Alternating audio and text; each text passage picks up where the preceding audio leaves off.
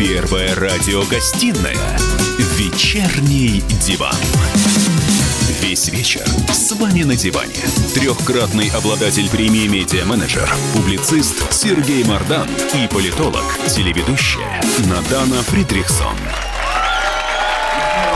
В эфире радио «Комсомольская правда». Я Сергей Мордан. Я Надана Фридрихсон. И у нас в гостях большой русский писатель или писательница. Вы как, сторонник А феминитивов? вот это я оставляю на вас решение. Людмила Улицкая, здравствуйте. Здравствуйте, Людмила Евгеньевна. Ну, во-первых, с прошедшим днем рождения вас. Было, было. Мы поздравляем все редакции. Хочется узнать, вы какое-то желание загадали? Знаете, нет, я, наверное, отношусь к тем немногим людям, э, которым, собственно говоря, загадывать нечего. Все в порядке, все живы-здоровы. А, а Ну, может, что-то для страны нет, пожелали? ну, Хочу всё, что я завтра. хотела сделать, я вроде как бы сделала уже. А, никаких новых идей у меня сегодня нету. Вот поэтому тихая, спокойная жизнь, никаких острых, ярких желаний у меня нет. Но это же прекрасно, когда конец желаний. Ну, вообще когда не уже больше очень. ничего не хочется. Мы не знаем. Вообще звучит не очень, знаете, притягательно. Я с вами делюсь секретом, что это прекрасно, когда ничего не хочется. А вы каждый день работаете? Вы знаете, я каждый день живу. Вот э, с утра до вечера что-то происходит все время. У меня очень мало свободного времени. Но сегодня я как раз работала. А если не То секрет, есть чем вот- вы сейчас заняты? Так, по очереди, по очереди. Ага, да-да-да. Чем вы сейчас заняты, говорите? Вы знаете, я сегодня, э, я считаю, что я закончила книжку. Дело в том, что я э, некоторое время тому назад собрала такой сборник, который называется «Не проза» в одно слово, «Не проза». И собрала я э, такая старческая писательская развлекуха, ну, из шкафа. Раньше говорили из книжного стола, но у меня нет такого книжного стола, в котором были бы ящики. Вот я собрала довольно много пьес, э, сценариев, эссе, которые я писала и которые никогда не были опубликованы. Кое-что и детское было не опубликовано. Две пьесы очень хорошие, и такие детские старых времен. И одна пьеса совсем недавняя, которую я вот в минувшем году написала, но еще ее она не опубликована, не поставлена, я даже не уверена, что она будет когда-нибудь поставлена. Но книжечка это вот сегодня я как раз поставила, как мне кажется, последнюю точку. А вас много ставят в российских театрах? Ну, ставят. Не могу сказать, что много. У меня есть там, скажем, один очень удачный спектакль. Я даже не уверена, что это удачный спектакль, это скорее удачная ситуация театральная, потому что этот спектакль называется «Мой внук Вениамин». Мгм. И я его написала лет 35 или 40 тому назад. Мечта, я тогда работала в театре, но мечтала я о том, что вот показать бы его, эту пьесу Ли Ахиджаковой. Но Ли была так недосягаемо далеко от меня, что я в результате показала эту пьесу год четыре тому назад, когда мы были в дружеских, вполне э, приятельских отношениях. И я, вспомнив, сказала, Лия, а у меня же есть пьеса, которую я в молодые годы для тебя писала. Она говорит, покажи. Она ей очень понравилась. И вот уже несколько лет Лея в антрепризе, по-моему, уже весь мир объездила с этой пьесой, много э, по стране ее прокатала. И вот удивительное такое совпадение, вот, пожалуй, это самое э, сейчас... Ну, и еще в нескольких театрах ее поставили, но я не видела. А вот я- спектакль я очень люблю, восхитительно. Она вообще замечательная. Ну что, о культуре мы поговорили, потому что Людмила Евгеньевна Так, нам поставила в закончили. упрек, что А, мы про сначала про деньги. да. Мы еще к ней вернемся, я думаю, неоднократно. Но сейчас хочется поговорить, знаете, о насущном. А насущном у нас это политика. Несколько лет назад вы писали, что вам стыдно за наш парламент, невежественный и агрессивный, за правительство, агрессивное и некомпетентное, за руководителей страны, игрушечных суперменов, поклонников силы и хитрости. Мне стыдно за всех нас, за народ, потерявший нравственные ориентиры. Это 2014 год. Какой год? 2014. Вы знаете, Прошло 6 лет. да. Чувство стыда у вас осталось? Вы знаете, к сожалению, да. К По сожалению, да. Когда я, выслышу- острое? я вам скажу, когда я слышу выступления нашего начальства, порой по э, точкам, мы, мы мало слушаем, то все время это ощущение людей очень не, небольшой, неглубокой культуры. Вы кого имеете в виду? До любого думца. Хорошо. А Да. вот новый премьер-министр у нас. Вы знаете, нового премьер-министра я просто ни разу не слышал. Кажется, он профессионал и человек образованный, что очень приятно. А Путин? А, не доставляет мне большой радости. Почему? Никак. Ну, вы знаете, дело в том, что Путин все-таки человек, который вырос в рамках КГБ. Это совершенно особенная организация. Организация, которая воспитывает людей в стилистике подозрения, в стилистике э, недоверия к людям. И кроме того, все-таки эта организация очень жестокая. И мы это прекрасно помним, как она умеет расправляться, умела и умеет расправляться с теми, кто ну, КГБ думает... сейчас уже нет. А? КГБ больше нет. Ну, я думаю, что э, Россия сегодняшняя вполне правоприемник э, СССР. Это вопрос, который обсуждается, но все-таки мы все советские люди, этого не вытравишь из нас. И про себя я тоже это могу сказать. Но за Путина вам стыдно? И, конечно, сегодняшнее ФСБ, я с ним не знаком, я э, не общалась никогда с ними, с КГБ немножко общалась. Думаю, что там сидят все те же самые люди с той же самой выучкой. Это не лучшая часть нашей страны, как мне представляется. За Путина вам стыдно? Ой, порой очень. Ну, последнее что-то. Вот за что вы испытали вы жгучий знаете, стыд за президента? Вы знаете, я должна вам сказать, что я, вообще-то говоря, вот вы сказали, поговорим о политике. Mm. Я на самом деле к политике испытываю большое отвращение. Я родилась э, в 43 году. Я 10 лет своей жизни прожила при Сталине. Mm-hmm. И семья моя была молчащая, никогда ничего не говорили, потому что оба деда сидели, было ясно, что власть власть всегда это что-то очень опасное. Вот до сих пор ощущение страха, власти, оно у меня осталось. Вы боитесь что, вот, ну как, я вам сейчас говорю все, что я думаю, ровно. Совершенно не... Ну так за что стыдно Но было? страх сидит очень глубоко. То есть вы не хотите говорить, за что испытали жгучий Нет, стыд я за Путина? вам говорю о том, что это ощущение страха а. осталось у меня, человека, которому уже 77 лет, и осталось оно и у более молодых людей, это опасение, ну я же общаюсь с людьми, это опасение, а как бы не сказать лишнего – а вдруг что-нибудь такое сейчас я скажу и э, не и получу что? вот ту самую конфетку и пряник, за который я работаю. Это большая моральная проблема. Конечно, 70 лет советской власти – это чудовищное испытание для нравственности народа, потому что 6 миллионов э, доносов, которые каждый год писались друг на друга, на родственников, на друзей, это, конечно, то, что сидит где-то очень глубоко. Позволь, вот. Позвольте, я вас спрошу. А, Давайте. А, вот э, я, естественно, прослушал несколько ваших интервью не накануне нашей встречи, а сильно-сильно раньше. А, у меня вот такой вопрос. Вот а, вы, насколько я помню, 46-го года рождения. 43-го. 43-го, прошу прощения. Последние 30 лет власть, мягко говоря, антисоветская. Последние десятилетия до 91 года власть, в общем, была такая вполне себе тоже викторианская. То есть за 40 лет не пропал страх? Вы знаете, власть у нас с большими советскими отпечатками внутри. Какими? О, а я к вам подъехала к вашему подъезду, и висит эта вывеска «Комсомольская правда». Я думаю, боже мой, до чего я дожила? Я иду в, в организацию, которая называется «Комсомольская правда», и совершенно этого не стесняется, что оно э, потомок э, Коммунистического союза молодежи. Супербренд. Супербренд. Это ну, как, это, это как ну, Нью-Йорк да. Таймс, то же самое. А? Это, как, это как Нью-Йорк Таймс. Комсомольской... Ну, Нью-Йорк Таймс, вообще-то говоря, не менял своей э, позиции. Но она всегда была левой. Ну, я... Последние лет 30, Види, скажем видите, так. Дело в том, что я, видимо, по рождению, по устройству, по э, организации мышления, я вообще человек левый. Это, это не хорошо и не плохо, это скорее воспитание. Угу. Воспитание и какие-то склонности. Вот. Э, что касается «Нью-Йорк Таймс», понимаете, был такой анекдот насчет правый уклон, левый уклон. А как вы, а мы двигались э, в соответствии с... вращались вместе с линией партии. Угу. И, конечно, комсомольская организация, партийная организация, конечно, это были организации служебные. Они обслуживали государства. И это не было общественной организацией в полном смысле этого слова. Что касается «Нью-Йорк Таймс», я не могу о нем судить, потому что я не читатель «Нью-Йорк Таймса». А вот. я про комсомольскую правду, на самом деле. Я просто пример привел. Я к тому, что последние 30 лет это такое же коммерческое предприятие, которое зарабатывает на тираже и на рекламе, как Нью-Йорк Таймс. Ну, я думаю, что сейчас на тираже и на рекламе э, работает любое э, издание, которое не финансируется из чьего-то кармана. Да, так Такое сегодня устройство жизни. И поэтому то, что вы меня сюда пригласили, это мне было очень интересно и занятно, как вы может быть, заметили, как бы издания и места, где я выступаю, обычно без, бывают без комсомольского значка, без э, э, тренда этого комсомольской правды. Но я к вам пришла, потому что мне интересно.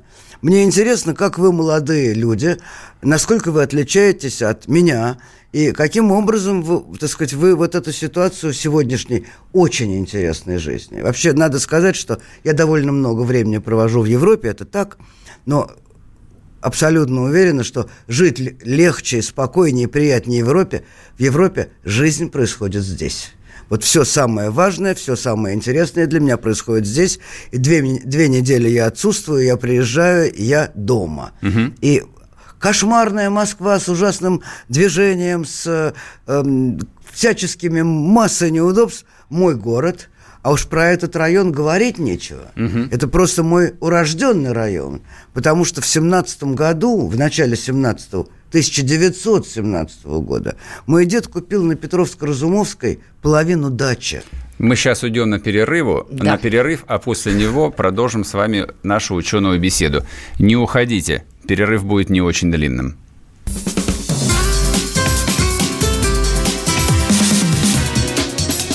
Первая радиогостинная «Вечерний диван». Где Антонов? Где Миша? Где Антонов? Где Антонов? Михаил Антонов – Куда он делся? А я никуда не делся. Теперь каждый день с полудня до 15 часов по московскому времени я с вами, а вы со мной. Политика, экономика, мировые и региональные новости, музыка – все это в программе WhatsApp страна. Так что встречаемся в эфире.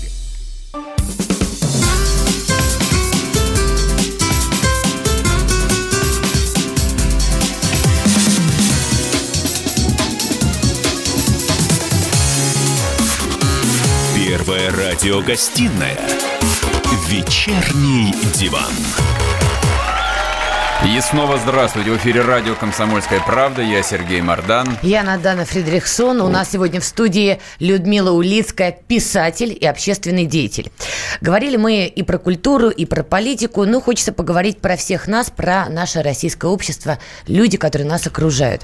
Это вот такая тенденция была замечена. Поправка. Давайте. Я никогда не воспринимала себя как общественный деятель. Я не занимаюсь общественной работой. А фонд? Единственное, фонда давным-давно ну, уже был нет. же. Был. Расскажу про, про фонд, расскажу. Это был очень э, для меня хороший и драматический, на самом деле, опыт. Значит, фонд назывался «Хорошая книга». Угу. И э, дело в том, что деревенские и маленькие библиотеки в России – очень плохо снабжались. В это время просто им прекратили финансирование это совершенно. Год? Ну, это 90-е годы. А, тогда это важно вот. было, И да. подруга моя Катя Гениева, теперь покойная, директор библиотеки иностранной литературы, она меня очень поддержала. И я открыл этот фонд, который назывался «Хорошие книги».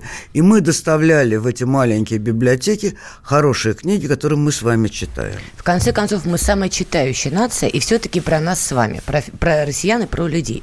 Удивительная история происходит будет. В России, как вы знаете, повысили пенсионный возраст. Вы не можете, я думаю, вы это наверняка слышали, с каждого утюга об этом говорили. Похожая история произошла во Франции. Но там люди моментально вышли на улицу, стали устраивать погромы, акции протеста, получать дубинками от полиции, и в итоге французское правительство сказало, не-не-не, хорошо, мы подождем, инициатива преждевременная. Почему россияне не поступили ровно так же? Почему все сказали, а, ну, ну неприятно, ну окей. Сколько лет длилась советская власть? 70. 70. До этого сколько лет существовала империя российская? Около 200. С 1721 да. года по 1917. Петр I ее организовал. А, сколько лет свободе э, в нашей стране? Советскую власть нельзя называть властью свободы, правда? Довольно жестко держала она народ. И народ, воспитанный в страхе и в рабстве, в 1861 году было отменено э, крепостное право, а в Англии в это время э, запустили первую линию метро. Я Понимаете, прошу прощения. вот, вот, вот Современная молодежь, которым сейчас 20 лет, например, Егор Жуков, да, который в том числе получил условный срок, но их точно ни по каким определениям нельзя отнести ни к советской власти, Они ни к пойдут, которую вы считаете когда арабской. им пенсию э, сократят или продлят пенсионный возраст, эти люди уже пойдут. То есть вы правда считаете, что люди не вышли на улицу против повышения пенсионного возраста? Потому От что... страха. Страха чего? От страха власти. Подождите, Вы подождите. считаете, что так подождите, боятся? подождите. Не, нет, вы сейчас вы, вы уходите в стандартную форму. Я Так, просто вы хочу- хотите меня вскрыть глубоко, давайте. Не-не-не, я просто хочу вам напомнить э, там один момент. Помните, монетизация льгот была? В конце 90-х. Там вышли пенсионеры, там вышли настоящие кстати, да. советские люди, у которых советская власть была всего лишь в пятилетнем анамнезе. То есть Да. вчера они Да. ее не забыли.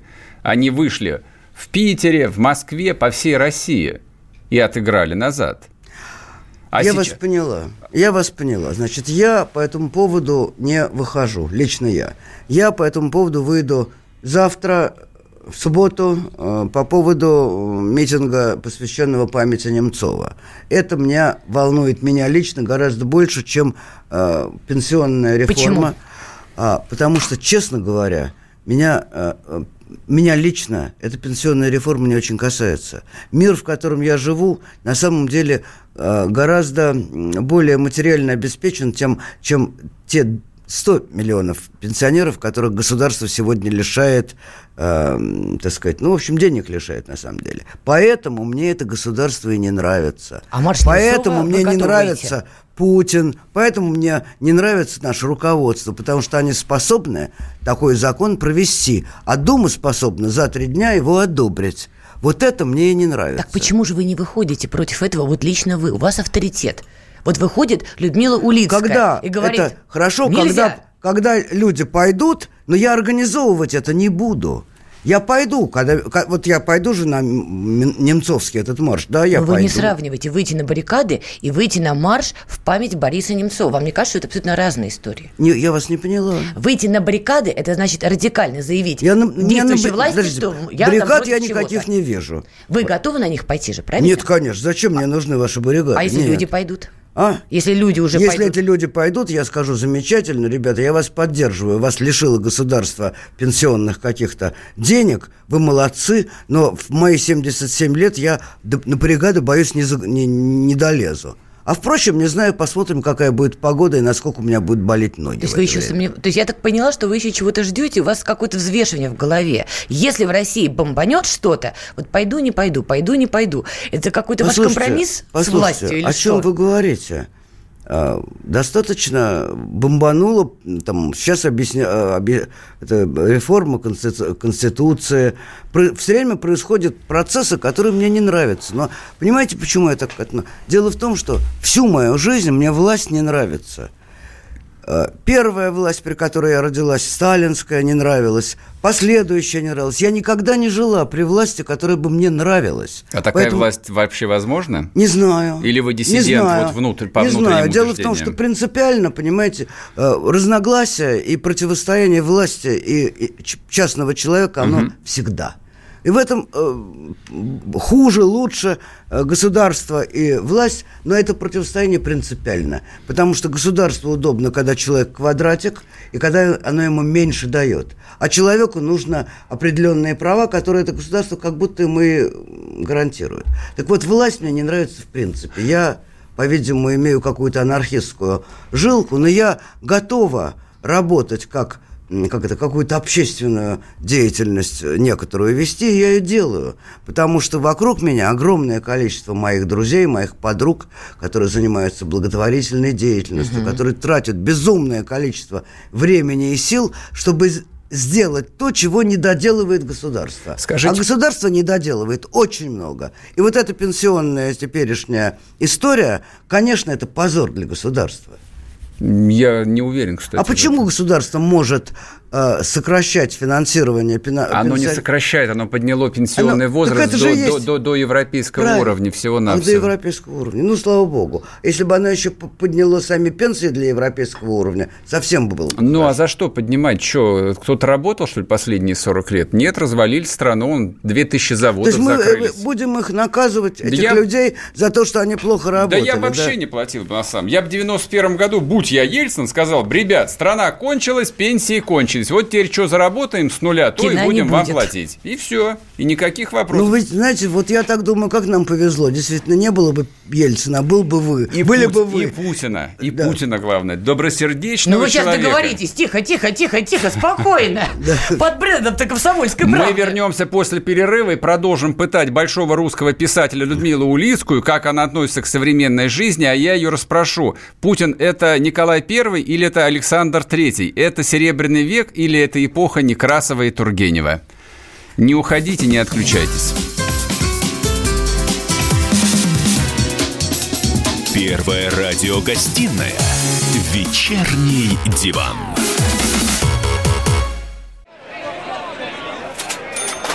Банковский сектор. Частные инвестиции. Потребительская корзина. Личные деньги. Вопросы, интересующие каждого.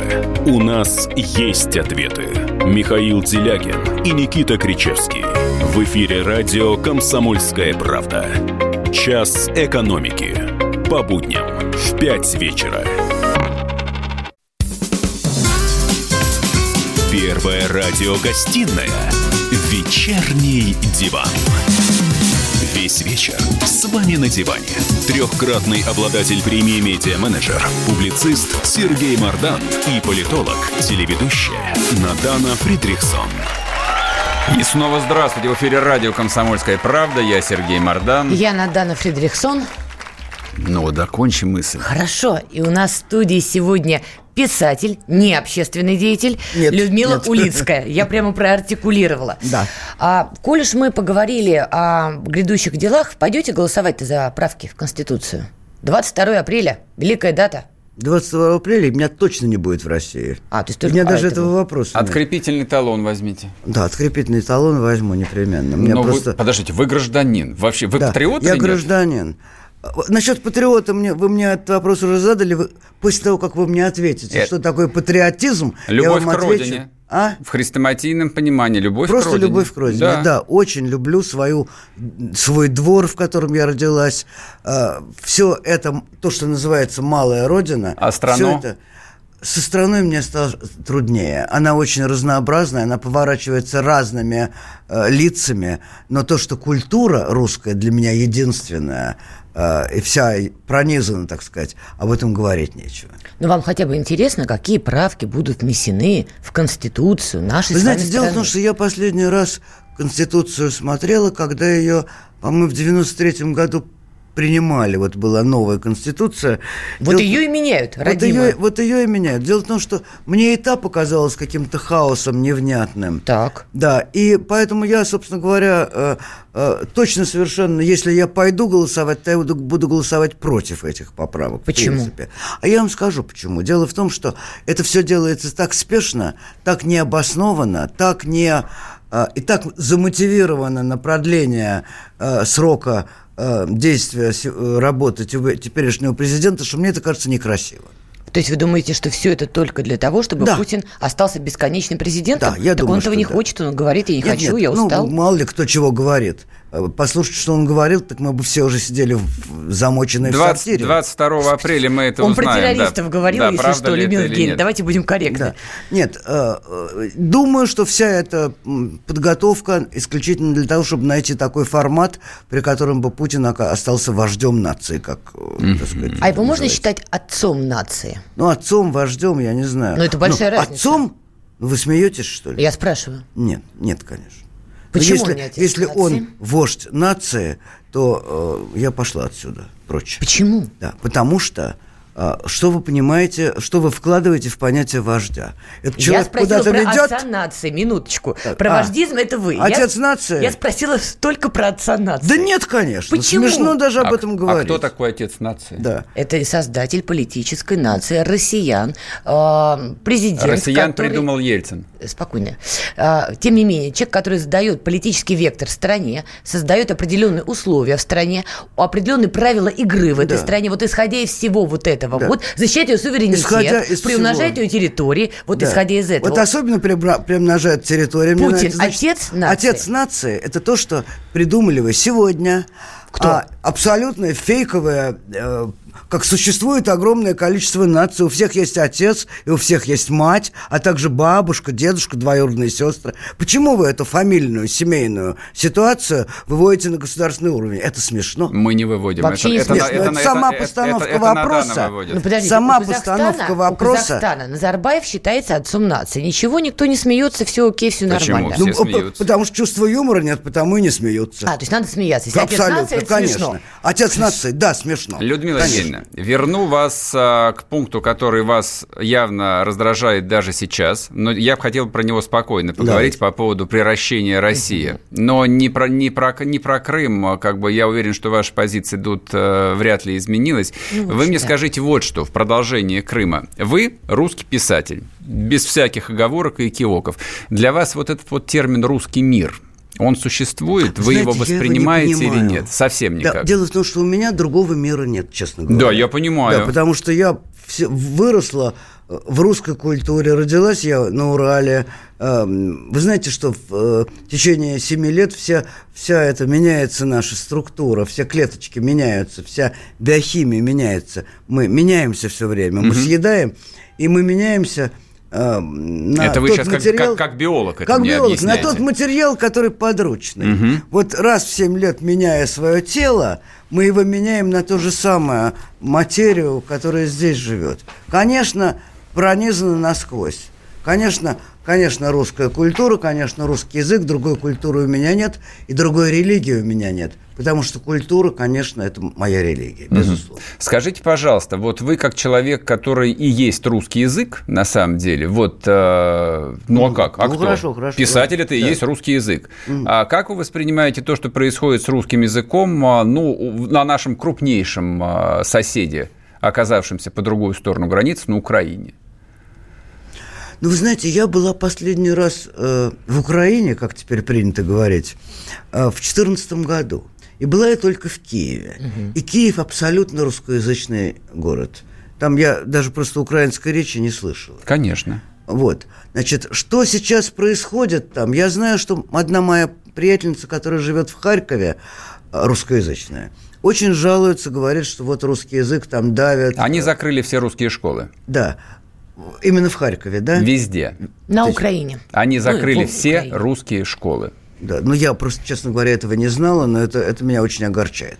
Потому что это, конечно, искусственная э, ситуация, когда хотят э, выдавить язык один и, и навесить украинский на всех.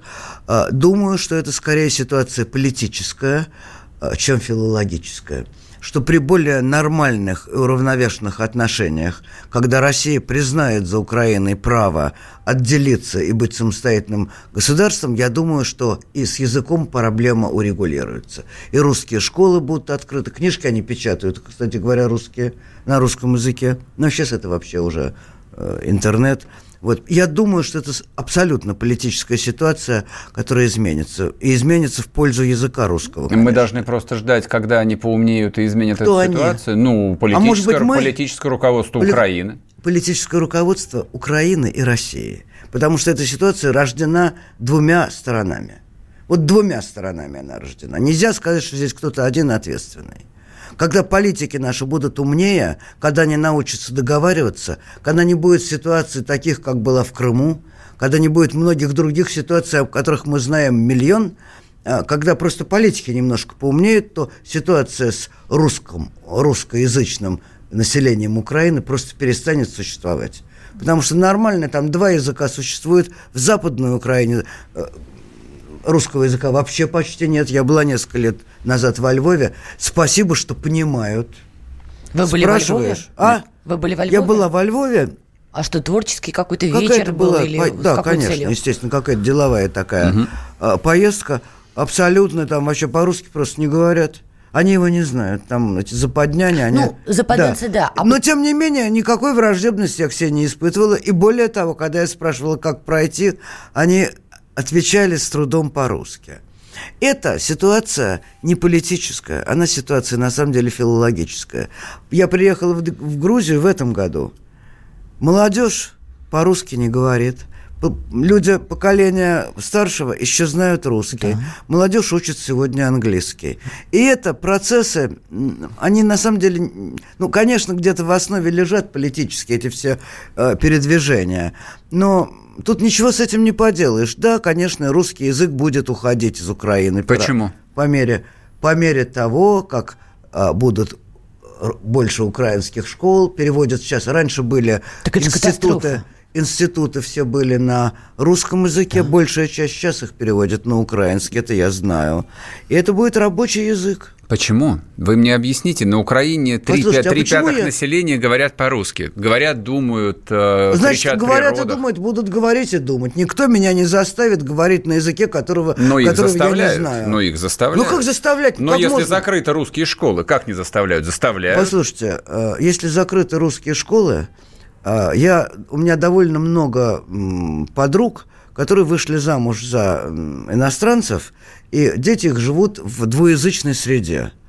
А, и те родители, которые хотят, чтобы дети сохранили русский язык, отправляют их в специальные школы, занимаются с ними сами, и язык существует. То есть верно я понимаю, что русские Украины или украинские русские, как угодно их да, назовем. пусть позаботятся о том, не, чтобы... Нет, можно я закончу да. мысль? Должны смириться, выучить украинский язык и, в общем, хранить свой русский язык внутри семьи, а остальное, в общем, держать при себе. Не совсем. То есть не они совсем, пораженные в правах. Не совсем с вами согласна. Дело в том, что я не считаю, что это правильное политическое движение закрыть все русские школы. Я совершенно не считаю, что это правильно. Я думаю, что это перегиб, который выходит из идиотской политики обоих э, начальников. Вот и все. Короткий вопрос. Вы несколько раз были на Украине с начала кризиса. 14 год во Львове ну, также были. было. А, почему не, не были ни разу в Донбассе? Ну, как-то меня туда и не приглашали. А потом, что мне ехать в это самое, смотреть на войну? Ну, там есть не только я не журналист, я не журналист, я Провести не творческий вечер. Друзей и любимых людей у меня там никаких нету, родственников нету. Ну, на Украину же вы тоже Я ездили. не на все войны езжу. Дело не в войнах, просто странно. На Украину вы приехали с каким-то творческим Громче. вечером. Во Львов вы были с какой-то творческой повесткой. Почему ту же творческую повестку не провести а для русских меня людей туда в Донбассе? не приглашал. То есть, если вас пригласят, Меня пригласили в Нагорный Карабах, и я туда поехала. И, стали персоной Грата. Если вас пригласят в Донбасс поехать, вы поедете? Поеду, интересно. Продолжим Ждем нашу беседу после перерыва. Не уходите, в гостях у нас... Ай, господи, боже мой.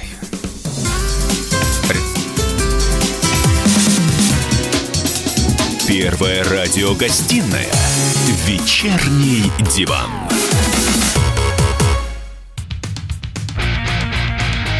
я придумал такой сюжетный ход. Давайте я скажу некую чудовищную вещь. Это будет неудивительно. Скопление мигрантов – это не прогрессивная тема, не техническая, а стереотипная. Среди впечатлений моей юности через запятую идут трипы кислотные, наркотические, и благодать в церкви на праздник Троицы. Олег, а вас случайно в Лондоне не завербовали там на какую-то знаете, лондонскую разведку? Программа «Кашин-Голованов. Отдельная тема». По будням в 9 вечера по Москве.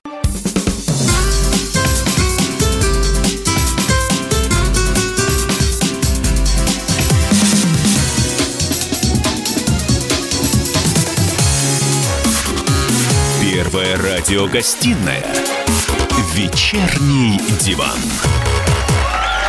И снова здравствуйте. В эфире радио «Комсомольская правда». Я Сергей Мордан. Я Надана Фредериксон. У нас в гостях Людмила Улицкая, русский писатель, большой русский писатель. Я, знаете, хотел вернуться чуть-чуть назад. Э, мы коснулись контекста. Сегодня пятилетие со дня гибели Бориса Немцова, и вы сказали, что вы его хорошо знали. Нет, я его плохо знала, но он был очень симпатичный в том, так сказать, небольшом прикосновении. Он мне очень нравился.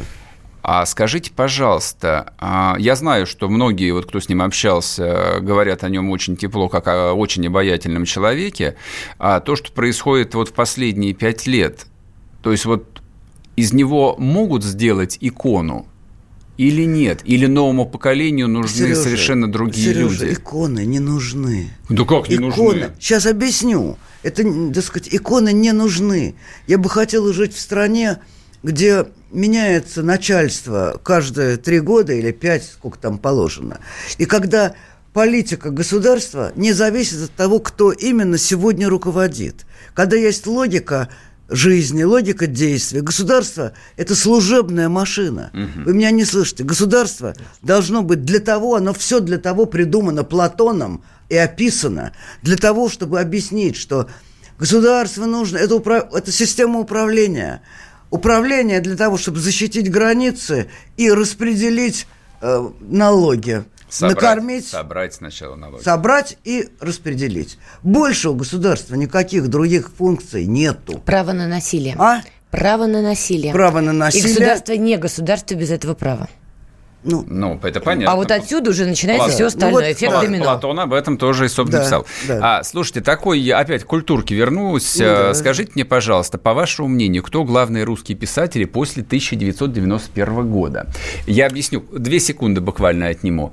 А, вот до 91-го страшная тирания, и, в общем, и все в стол писали, и подавляли всех. И вот наступил август 91-го свобода, а что-то как-то вот ни Толстых, ни Достоевских вроде нет. Или Но... есть. Или есть. Так, вы знаете, дело в том, что я думаю, что просто тот человек, который опишет эту эпоху, ему надо время для этого. Он 30 должен... лет. Ну, куда больше-то? Больше, больше. О чем писал Толстой? Толстой писал о, э, история, которая для него уже завершилась. А Тургенев писал охотничьи записки. Охотничьи записки, потому что он вообще по, э, эпоху не описывал. Он описывал э, зайчиков и охотников на привале. Он описывал. Достоевский описывал Это всегда требуется, всегда требуется время для того, чтобы осмыслить эпоху. Нет, сегодня нет. У нас есть писатель, который описал эпоху советскую, это Солженицын. Предыдущий, э, так сказать, описатель э, эпохи был Толстой, конечно, mm-hmm. безусловно. И, наконец, Александр Сергеевич Пушкин. Мы и говорим «пушкинская эпоха». Понимаете, это больш... гораздо большие шаги, чем тот, который вы мне предложили. Не 30 лет. Э, требуется для вызревания Э, такого культурного ответа глубокого гораздо больше времени. А Шекспира вообще сто лет не читали. Ну, смотрите, вот если, если взять 90-й, 19 век, первая половина там будет как минимум Пушкин и Лермонтов, а вторая половина просто блестящая, там все-все-все-все-все. И даже первая треть 20 века там тоже полно да, потрясающих да, русских писателей. Да, да. Советскую эпоху не берем, хорошо, но 30 лет прошло после Советского Союза. Ну, значит, Кого вот читать? Вот ему сейчас 30 лет, тому писателю, который напишет нам гениальное произведение, а хороших писателей достаточно. Почему вам Нобелевскую премию не дали? Скажите, пожалуйста. Это даже меня не занимало. Нет, не может быть. Я считал, что вы лучший кандидат были. Почему вот, дали вот Алексеевич? Даю... Ну, она же вообще не писатель. Алексеевич? Да. Вы никогда не смотрели этот самый этот лист, что такое Нобелевская премия? Нет. За что? Собственно говоря, эта идея была Нобеля. И в чем была идея? Вовсе не художественная проза, За а идея была науки. гуманитарный вклад – и Алексеевич гуманитарный вклад внесла весьма большой. То есть политически Ее... мотивированное награждение, абсолютно, правильно я понимаю? Абсолютно, как вся Нобелевская премия. То есть если вы чуть Нобелевская... побольше занимались общественной работой, то могли бы претендовать? Нет, мой дорогой, нет.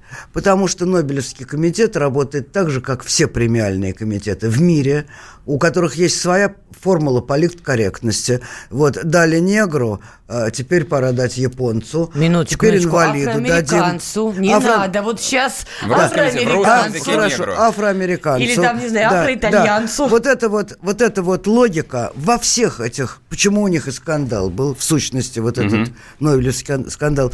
Потому что хочется быть политкорректными и никого не обидеть. И вот результат – Значит, поэтому, кстати, последняя э, Нобелевская премия Токарчук, или Токарчук, как она, прекрасный писатель, блеск, просто блеск. Понимаете, поэтому австрийца я просто не читал ничего. Это, знаете, это есть такая шутка. А ну-ка назовите последних нобелевских лауреатов по литературе за последние пять лет, не обращаясь к интернету. Да, и, ну... Ну да, нет, ну мы-то как раз И почти все буксуют, да. Да, да, конечно, но понимаете, она не литературная премия, на самом деле, сказать какая, букеровская. Угу. Вот ан- английский букер на самом деле литературная премия. А как вы к русским литературным премиям относитесь? Вы знаете, я считаю, что чем их больше, тем лучше. Очень политкорректно Очень. ответили. Нет, нет, не в этом дело. Дело в том, что ну, я получила все русские премии. Я знаю. Я не заинтересован. Не, не, не для того говорю, чтобы еще какую-нибудь получить. Дело в том, что для молодых авторов – Это безумно важно. Это дает выход к, к читателю. Вот это имя называется, и сразу начинают читать, поднимаются тиражи. Я бы только поставила ограничения. Может быть, надо давать там людям там, до 30, до 40, до Почему? 50. Потому что вот, чтобы смысл был в этих премиях, чтобы он давал э, возможность выжить человеку, вы не думаете, что писатель это очень жирная профессия? А расскажите, а, а жирная или нет? А у вас большие тиражи? О, у меня началось. Тиражи большие, дорогой Сколько? Мой. Десятки меня, тысяч? У меня 45 языков. Меня перевели Перевод. на 45 да. языков. Поэтому у меня все в порядке. А в России-то как издают вас? Меня же интересует, как ну, вы знаете, в России были очень, в России были очень большие тиражи. Сейчас тиражи у всех уменьшились, потому что есть э, интернет, слава богу, Воруют. мы можем отловить э, все, что нам надо, и они у всех уменьшаются. Угу. У меня, понимаете, дело в том, что мне так в жизни повезло. Я никогда не мы, все, мы жили очень скудно, но никогда не было бедности настоящей. Вот э, скудость была. 30 секунд у нас. Да. А я так хотела один вопрос задать. Да, мне очень хочется, чтобы премию давали молодым потому что это может определить судьбу и вывести человека раньше, чем он 20 лет будет за 3 копейки бегать э, вахтером, лифтером, там, курьером, потому что это очень тяжело. Прошу прощения, задам. Будущее российской литературы за такими писателями, как вы, или за такими писателями, как Захар Прилепин? Ой, ну кто же это знает? Это На об, этом, взгляд. об этом мы узнаем сто лет Спустя тому назад. лет хотя бы. Сто лет тому назад кто-то пойдет в мусор, а кто-то будет стоять на полках. Но это не, но это не скоро, это надо дожить. Ну как вы считаете, кто в мусор-то? Мусор-то кто? Знаете, я бы не хотела даже эту коннотацию иметь, честно говоря. Окей, окей. Ну что, это был вечерний диван. Да, это Вернемся был вечерний диван. Сергей Мордан, Адана Фредериксон. У нас была Людмила Евгеньевна Улицкая, русский писатель. До завтра. Первая радиогостинная «Вечерний диван». Новое время диктует новые правила. Ты не позволяешь себе подолгу быть привязанным к одному месту. Ты думаешь об удобстве, скорости и доступности информации. Именно поэтому мы сделали совершенно новую версию мобильного приложения «Радио Комсомольская правда» современный интерфейс и обширный набор полезных функций. Возможность слушать нас в дороге, как на iOS, так и на Android. В режиме онлайн и подкасты. «Комсомольская правда». Всегда рядом. Радио жизни.